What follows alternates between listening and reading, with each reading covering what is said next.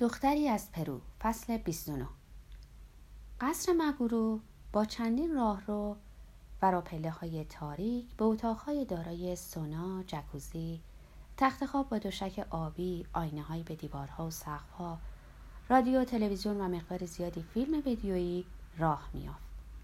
همه چیز مانند خیابونا و اتوبوس های اینجا با دقت بسیار و بیمارگونه نظافت شده بود.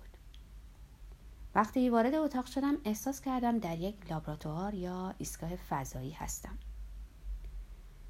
وقتی بار دیگه چشمم به کوریکو افتاد علا رقم تلاش دستخوش تشویشی شدم که از وقتی تسلیم بی غیر و شرطش به فکودا رو شرط داده بود دچار اون بودم. بی اختیار گریستم و اون هیچی نگفت و تا مدتی منو به حال خود گذاشت و وقتی به خود اومدم با لکنت عذرخواهی کردم. گفت به اینجا نیومدیم که قصه بخوریم. به من بگو دوستم داری نینی کوچولو. درست فکر کرده بودم. اون بسیار لاغرتر شده بود. جمله های عاشقانه ای زمزمه کردم. دیگه هیچ چیز برام اهمیت نداشت. حتی اینکه مسئول اون مرد ژاپنی شده بود. از این وحشت داشتم که به دلیل شرایطی که برای خودش فراهم کرده بود آخر سر با گوله یه قاتل کشته بشه. یا ما بقیه عمرش رو در زندان آفریقایی بگذرونه. البته که در این صورت برای خارج کردنش زمین و زمان رو برهم می زدم. چون چطور می شد انکار کرد؟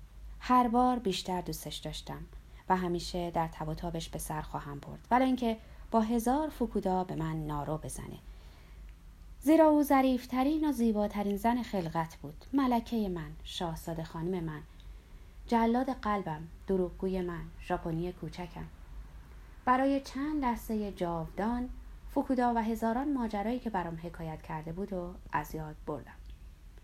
آخر سر با لحن شیطنت آمیز اون وقتها گفت برای طولانی کردن روابط دارویی وجود داره. می‌دونی چیه؟ نه. قدیس کوچکی مثل تو چطور این چیزا رو بدونه؟ مخلوط پودر آج فیل و شاخ کرگدن. یه شیشه کوچیک بهت هدیه میدم تا به یاد من به پاریس ببری. باید بگم که در شرق دور این مخلوط خیلی گرانبهاست. در حالی که دست به کمرم زده بودم گفتم برای آوردن اینه که به آسیا و آفریقا سفر می‌کنی؟ برای قاشق این مواد؟ پودر آج فیل و شاخ کرگدن برای افزایش قوه با و کلاهبرداری از احمقا؟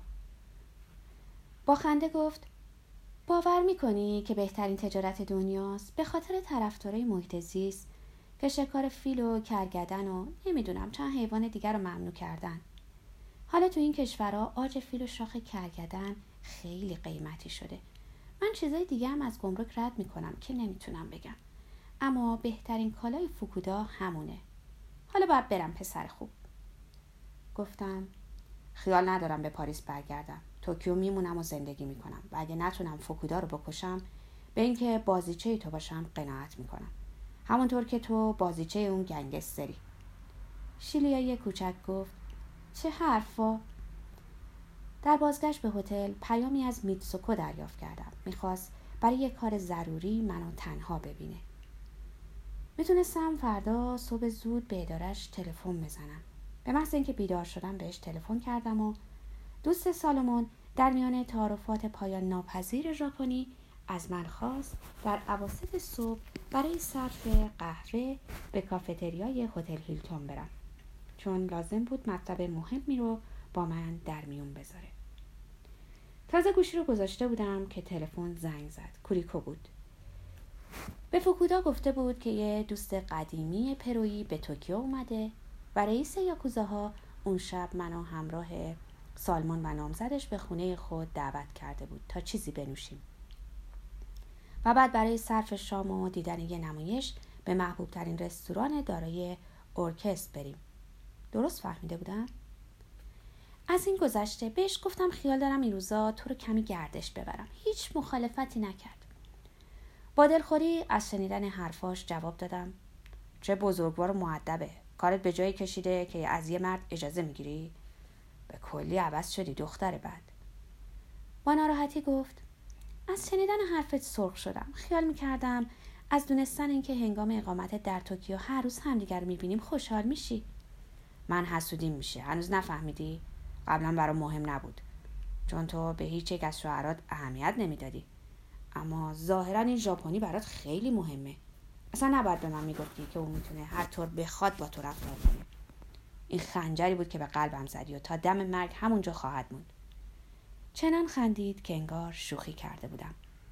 حالا وقت شنیدن مزخرفات تو ندارم پسر خوبم. اما خیال دارم حسادت تو درمان کنم. برای هر روزت برنامه های عالی تهیه کردم. خواهی دید.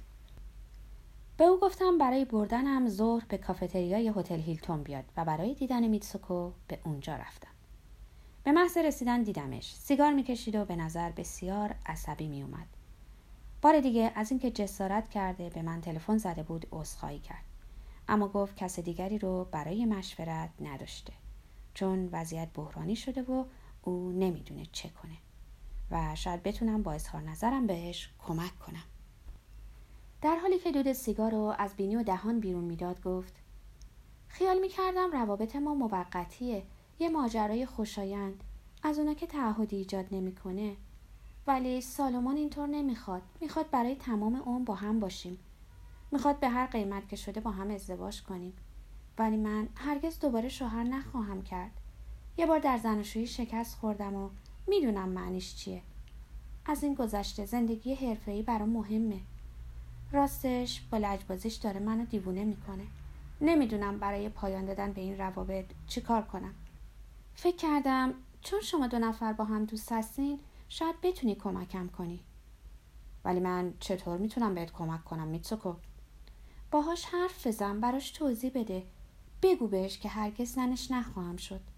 بگو که به خاطر رفتارش نه می‌خوام به این روابط ادامه بدم. راست میگم او منو مسموم می‌کنه منو به خود اختصاص میده. من در شرکت مسئولیت های زیادی دارم و این مشکل به کارم لطمه می‌زنه. برای اینکه در شرکت میتسوبیشی به اینجا برسم بهای سنگینی پرداختم. بهش گفتم متاسفم میتسوکو ولی نمی‌تونم برات کاری کنم. این موضوعی نیست که شخصی سالس بتونه در اون دخالت کنه. بلکه چیزیه میان تو و او. تو باید با او صادقانه صحبت کنی. هرچه زودتر بهتر. چون سالمون سخت عاشق توست طوری که هرگز در زندگیش نبوده. اون مدام خیال بافی می‌کنه. یقین دارم که تو هم دوستش داری. بعد کمی از آنچه سالمون در نامههاش نوشته بود گفتم. اینکه میتسوکو باعث تغییر نگرش او نسبت به عشق شده بود. از تجربه جوانیش در برلین وقتی در حال آماده کردن جشن عروسی نامزد لهستانی اونو رها کرده بود. ولی دیدم آنچه براش می‌گفتم کمترین تأثیری نداشت. انگار بیچاره از دست سالمون به سطوح اومده بود. با سردی یخ گفت نمی‌دونم چطور به انگلیسی بگم. دوستت گاهی آدم رو کلافه می‌کنه خفه می‌کنه. بعضی وقتا که با هم هستیم احساس می‌کنم محبوسم. اون کمترین فضایی برام باقی نمی‌ذاره تا خودم باشم و نفس بکشم. مدام می‌خواد محبتش رو نشون بده در حالی که براش توضیح دادم که ما در ژاپن عادت نداریم احساساتمون رو جلوی دیگران به نمایش بذاریم. طوری صحبت می‌کرد که پس از چند دقیقه اطمینان یافتم مشکل جدیتر از این حرفها بود. حرکات سالمون و اظهار علاقه در مکانهای عمومی و حتما حجومای خصوصیش چنان حال میتسوکو به هم زده بود که از او منزجر بود. ادامه داد پس فکر می‌کنی بهتره باهاش صحبت کنم؟ نمی‌دونم میتسوکو نمی‌تونم درباره مسئله چنین خصوصی نظر بدم. تنها چیزی که می‌خوام اینه که دوستم کمتر رنج ببره و فکر می‌کنم اگه نمی‌خوای باش بمونی اگه تصمیم به برهم زدن روابطتون گرفتی بهتر زودتر دست به کار بشی. هرچی زمان بگذره و بدتر میشه. وقتی با عذرخواهی و خم شدنهای بسیار از من خدافزی کرد ناراحت و خشمگین بودم. ترجیح می‌دادم با میتسوکو گفتگو نکرده و ندانسته باشم که دوستم ناگهان از رویاش جدا و به سوی واقعیتی ظالمانه پرتاب خواهد شد. خوشبختانه ناچار نشدم مدت درازی منتظر بمونم. کوریکو در کافتریا رو باز کرد و من که از خلاصی از اون دخمه پردود شاد بودم برای استقبال از او برخواستم بارونی روشنی به تن و کلاه کوچکی از همون جنس بر سر داشت. شلوار دودی تیرش از جنس فلانل بود و بلوزش دون اناری و یق اسکی بود. چهرش از دیشب تر و تازه تر و جوانتر می نمود. یک نوجوان چلو چند ساله بود. دیدنش کافی بود تا آزردگیم برطرف بشه.